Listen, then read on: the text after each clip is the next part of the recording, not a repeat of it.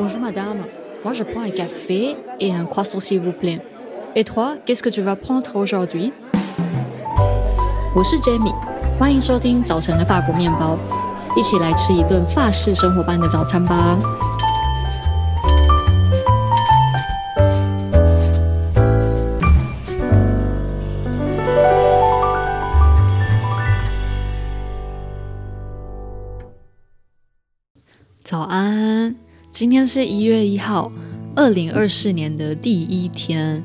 那我今天想要来跟你聊聊复评，或者是当别人说你怎么样这件事情。如果你也是别人说了一句什么，不管你喜欢或者是不喜欢这个人，这句话都会影响你的心情，或甚至影响你的一整天。那这集的节目也许会对你有帮助。我来跟你分享呢，这四年来我关于情绪的学习。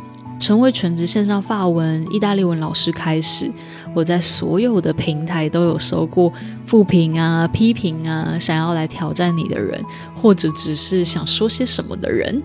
那也因为这样呢，哦，我觉得自己还没有准备好，不知道要怎么面对。中间呢，IG 账号就停更了好一阵子。那这四年来呢，学习了很多关于认识情绪、情绪疗愈、情绪治疗相关的内容。一方面呢，是我自己是高敏人，属于比较容易焦虑紧张的人。那我的线上课程一开始也是主要针对高敏人。我发现说呢，我擅长帮助这样子的学生们有效率，然后更放松的学习。但是呢，他们也影响着我。课堂上呢，有专业的训练，所以我不会表现出来。但我常常呢在下课后觉得哦，精疲力尽。那认识情绪呢，学习情绪疗愈，帮助我不要受到学生情绪的波动而波动，这样子也能够让我帮助学生更多。那今天呢，想要用认识情绪的角度来跟你聊聊这一件事情。如果被留负评，被说了什么，该怎么照顾自己？该怎么让自己真的不在意呢？这边的不在意不是，哼，我才不管，而是你真的觉得哦，你这样想，好哦，嗯，OK，微笑。为什么我要开始学习情绪呢？过去呢，我才不在意，我就是焦虑，我就是烦躁，我就是这样啊，直接定义自己啊，我就焦虑没。嗯哼，直到我生病了，就是有很长一段时间，我嘴唇疱疹，然后妇科很不舒服，看医生看了一年都没有好转，后来转而找那个身心灵老师来聊。那老师呢，带我从情绪的角度切入，情绪梳理了之后，生活改变了，身体不痛了，甚至也变得比较不焦虑。那其实并没有很神奇。身体呢，有百分之八十的疾病其实都跟情绪有关系。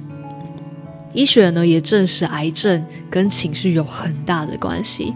那你有没有过这种经验？莫名其妙这里痛那里痛，看医生，医生就说：“哎，你压力太大了啦，你需要多休息。”那压力大呢，可能有很多的情绪在里面。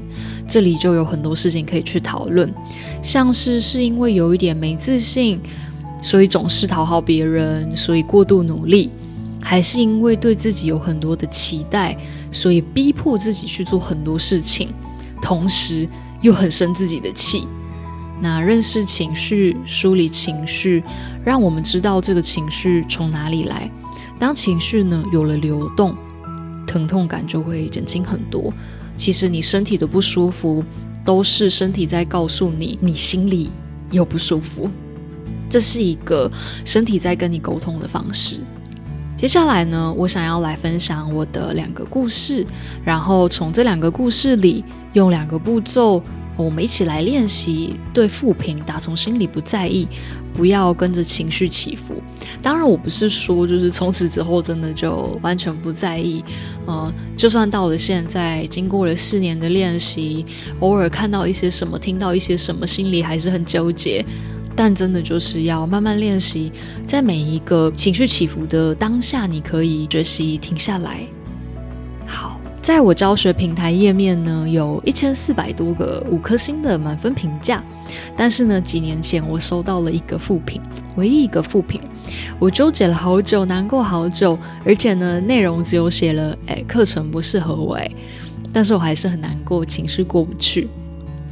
首先呢，先来谈谈我的在意。做了情绪梳理之后啊，哎，发现我好像不是那么有自信，我没有办法去认同我自己，我没有办法认同我的课程真的很棒。我需要透过别人的赞美，别人喜欢。当有人去留言说：“哎，课程真的很棒，他学到很多。”我才会觉得啊，对，我的课程很棒，我才会觉得我足够好，才会觉得我有值得。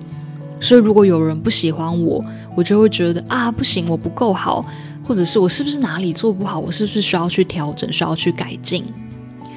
那第二件事情呢，是我是多语言学习者，我会讲中文啊、台语、英文、法文、意大利文、日文。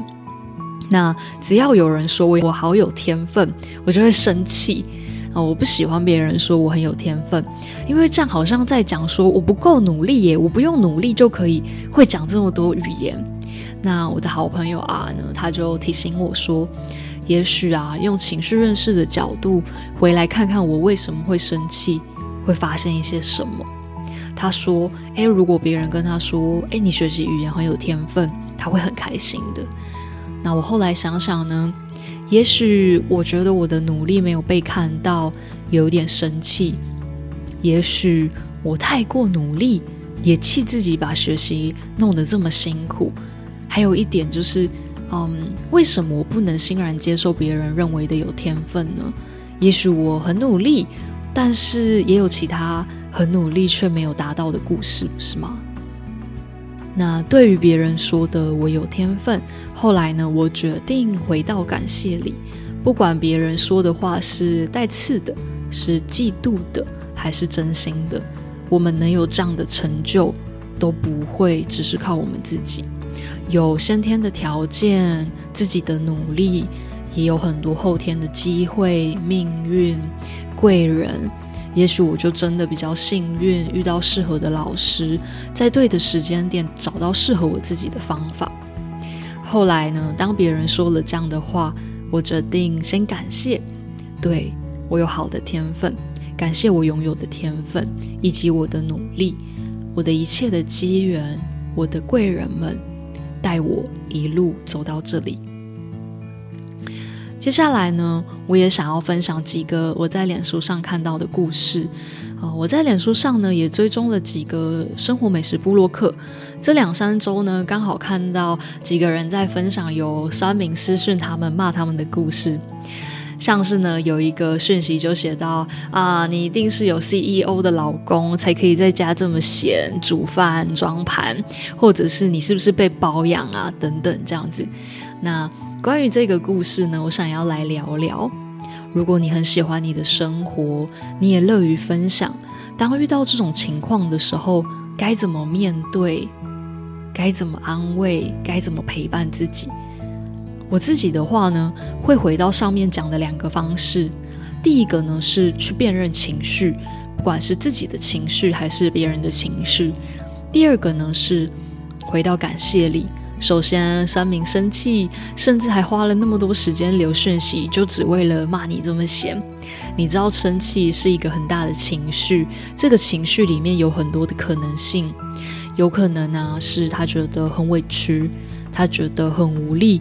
也许他想要过这样子的生活，但是他无法，他没有办法去改变，他对自己很无力，然后承认无力是很可怕的。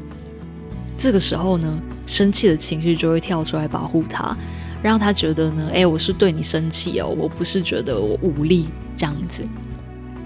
第二个呢，是回到感谢里。哦，当我们遇到这样的状况。嗯，我们可以觉得，哎，对，我没有一个 CEO 的老公，但是呢，我很棒，我愿意为自己去调整，为自己去花时间，把自己过得好，过得舒适，过得快乐。我知道有一点点难，但是呢，如果我们愿意尝试这么做，其实就不会真的很在意酸民。这样不只是把他们封锁，看不到就算了，哦，但是心里还是很气。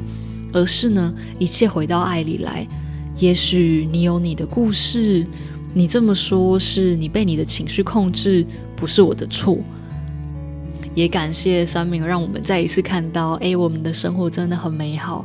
我感谢我自己努力，我感谢我自己的生活。到这边，希望今天的内容可以给你一点点小小的灵感，在你未来不管是收到负评，或者是谁不客气的说了什么，都可以打从心里不在意。如果你有朋友也很在意别人的话，别人的意见，也许你也可以跟他分享这一集的内容。好，那么今天就到这里。祝你有美好的一天，也祝你呢能够开启一个美好的二零二四年。Bonne journée，再见。